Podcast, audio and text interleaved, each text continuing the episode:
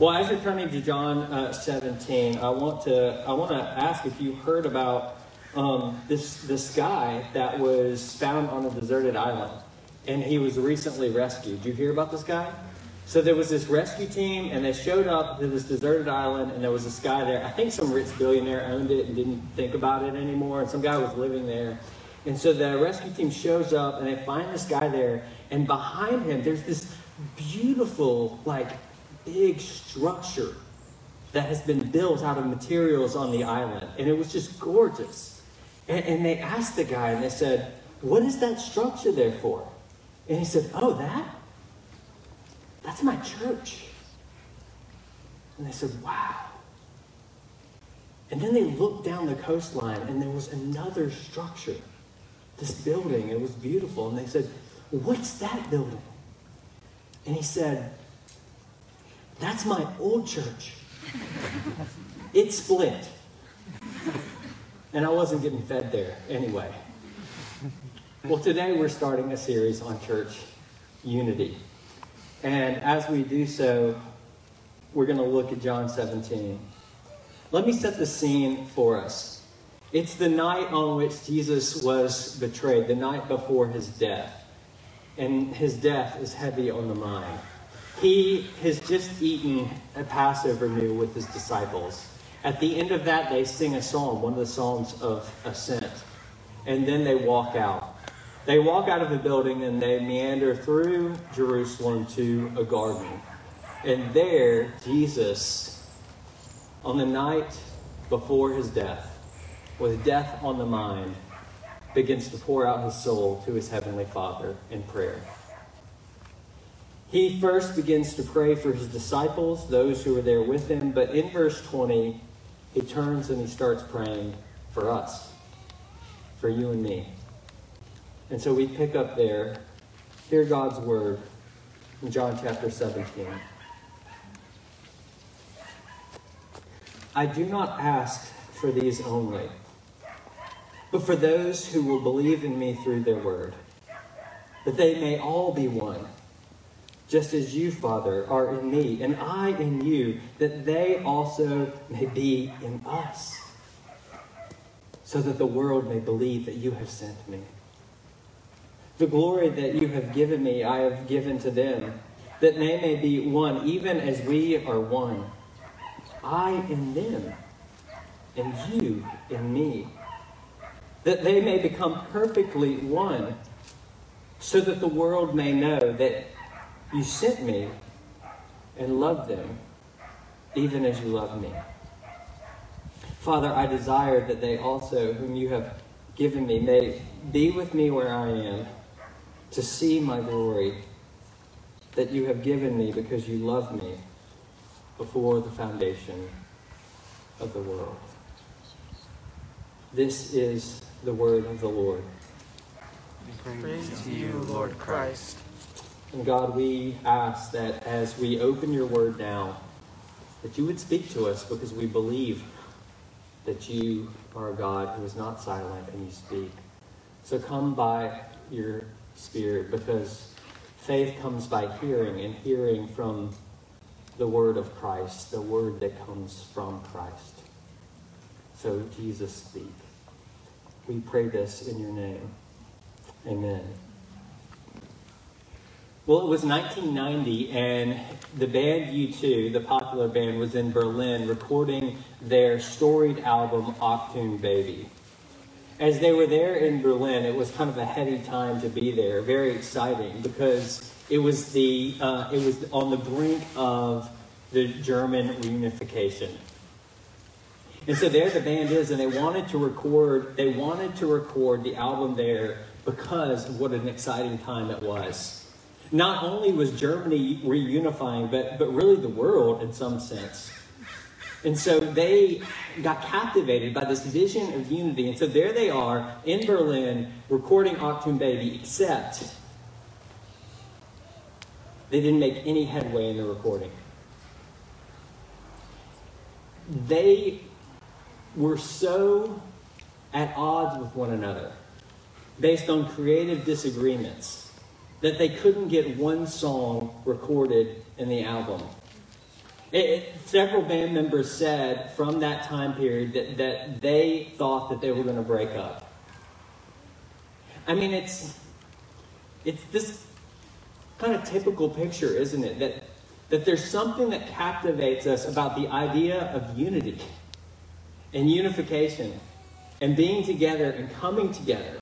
And yet, when the rubber meets the road, I mean, it's hard to get along with people in our family, our friends. These guys were best friends from high school. They had like several, several successful albums together. They had toured the world, and here they are, and they can't get along. You know, division is a characteristic of our world, is it not? And you don't have to look very far to, to figure that out. There was one poll that was recently done by Georgetown's Institute of Politics and Public Service. They, um, they interviewed people from every race, every class, uh, from different, all over the country, from different socioeconomic uh, backgrounds and demographics, from different uh, sides of the political aisle, people who vote different ways. And here was the conclusion a majority of Americans believe political, racial, and class divisions are getting worse. Most of us are like, duh, because we all feel that.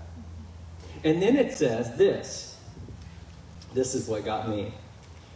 The average voter believes the U.S. is two thirds of the way to the edge of a civil war.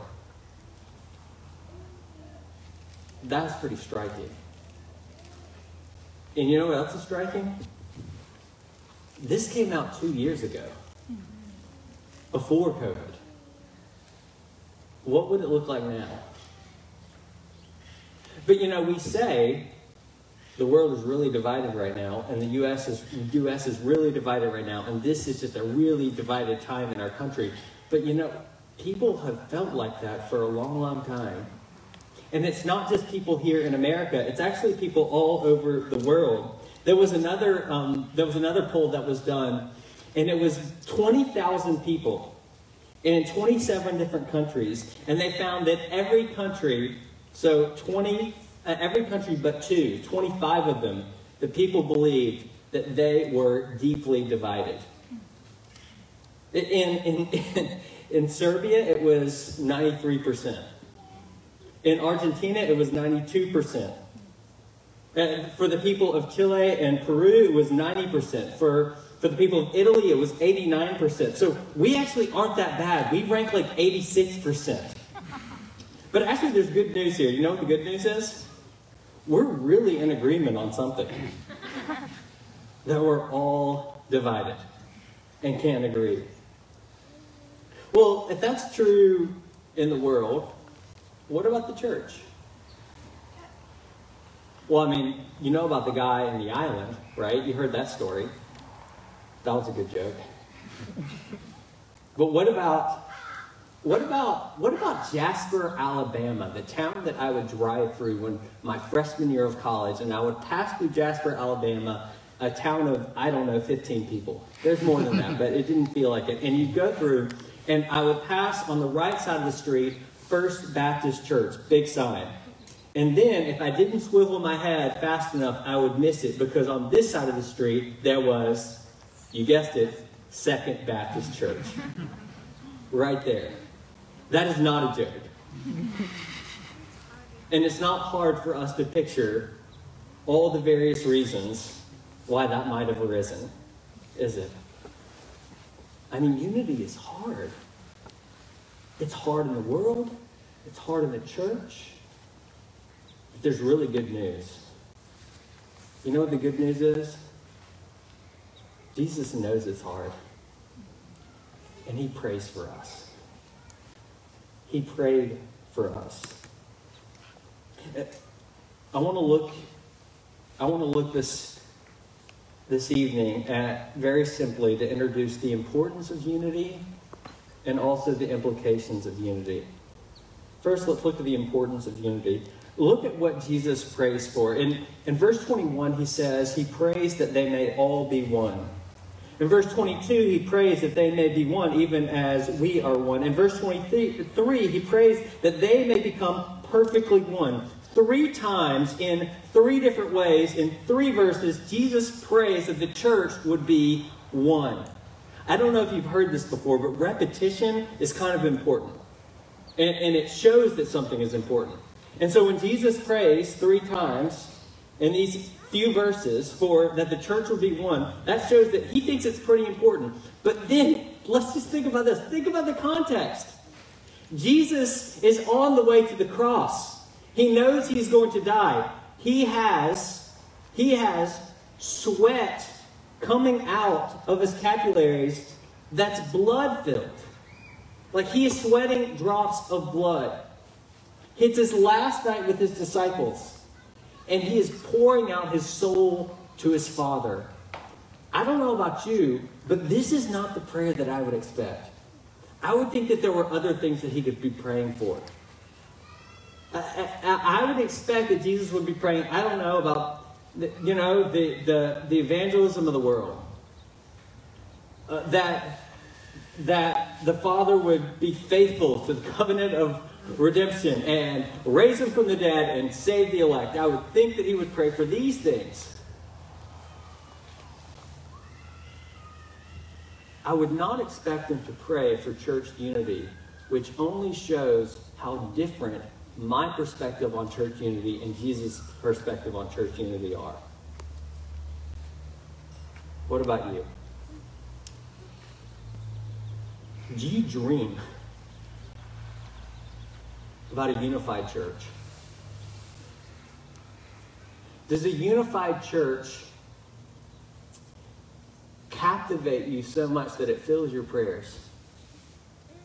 Do you grieve over a divided church? Do you have the same heart that Jesus has? Do you value unity like Jesus does? Do I?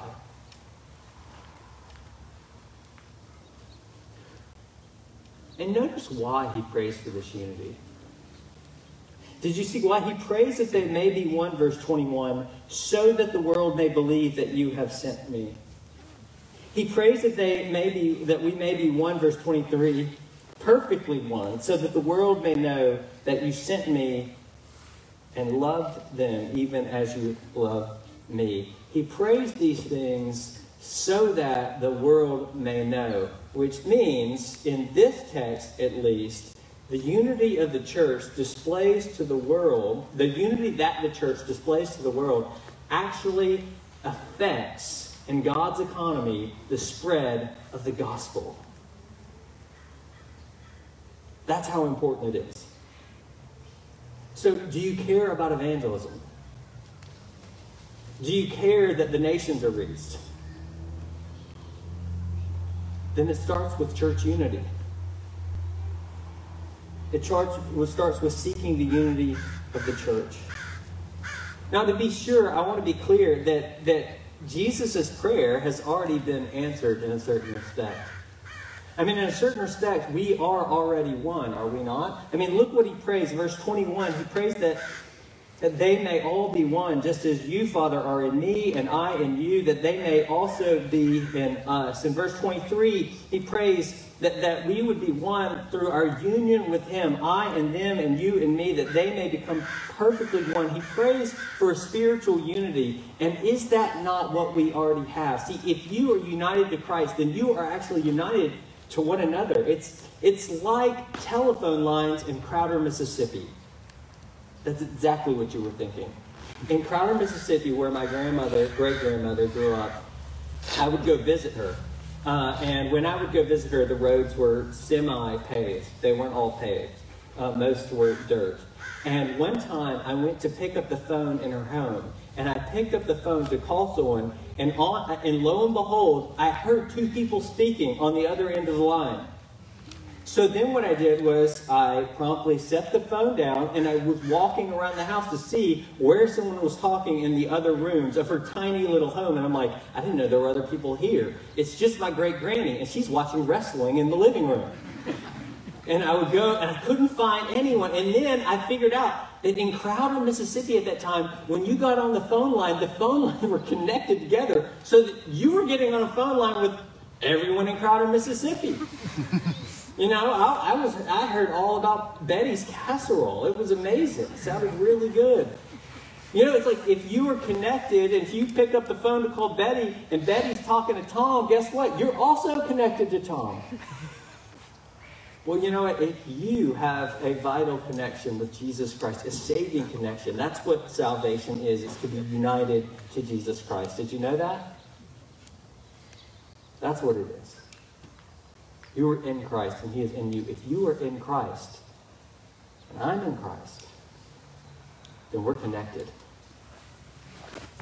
Because Christ is not hermetically sealed. We are His body. We are connected. And so, in one sense, Jesus is praying for, for a spiritual unity, and his prayer has been answered. We are one. And so, some people say, because of that, the church is spiritually one. We are one. And so, que sera, sera. I'm going to start my own church down the street because I really don't like the paint on the walls here. But I want you to know that Jesus is not simply praying for the spiritual unity of his church. Because guess what? That's what theologians call the invisible church. The invisible church is all believers from all time and all space. And guess what? You know what? Here's the thing about the invisible church the world can't see that. You and I can't see that, much less the world see that. Jesus is praying for a spiritual unity that would be manifest in such a way that the world can see it, so that the world may know. And so he's not just praying for spiritual unity, he's praying for a spiritual unity that would come to visible and public expression.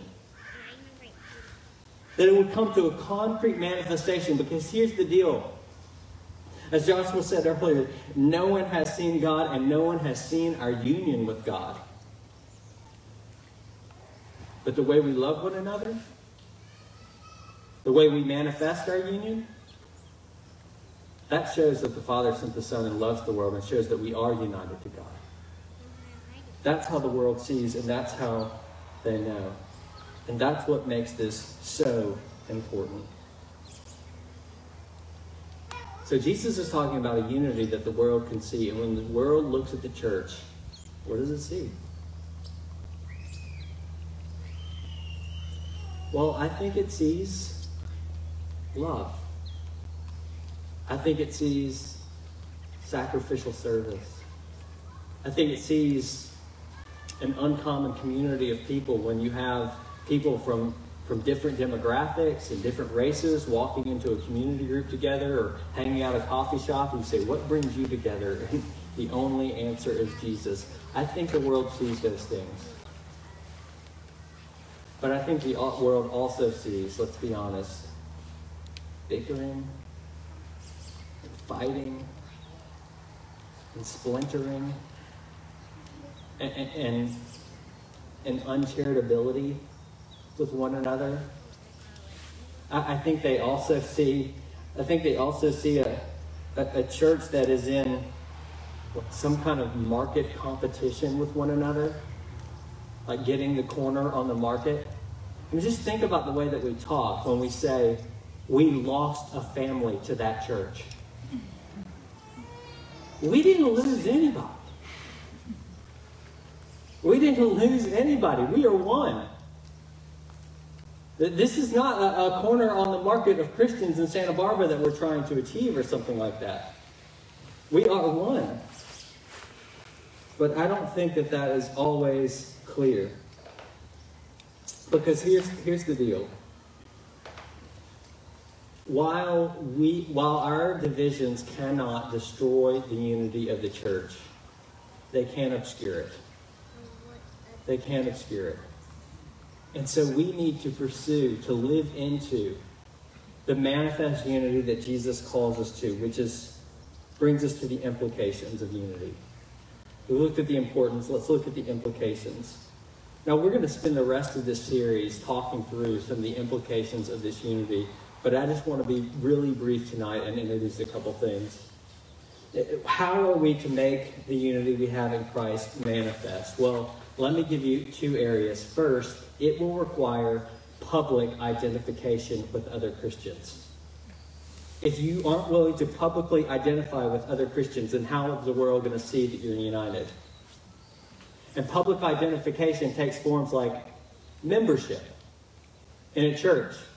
To say, like, I'm with them and they're with me. Those are my people, even though we don't always agree all the time on everything. But I am identifying with them.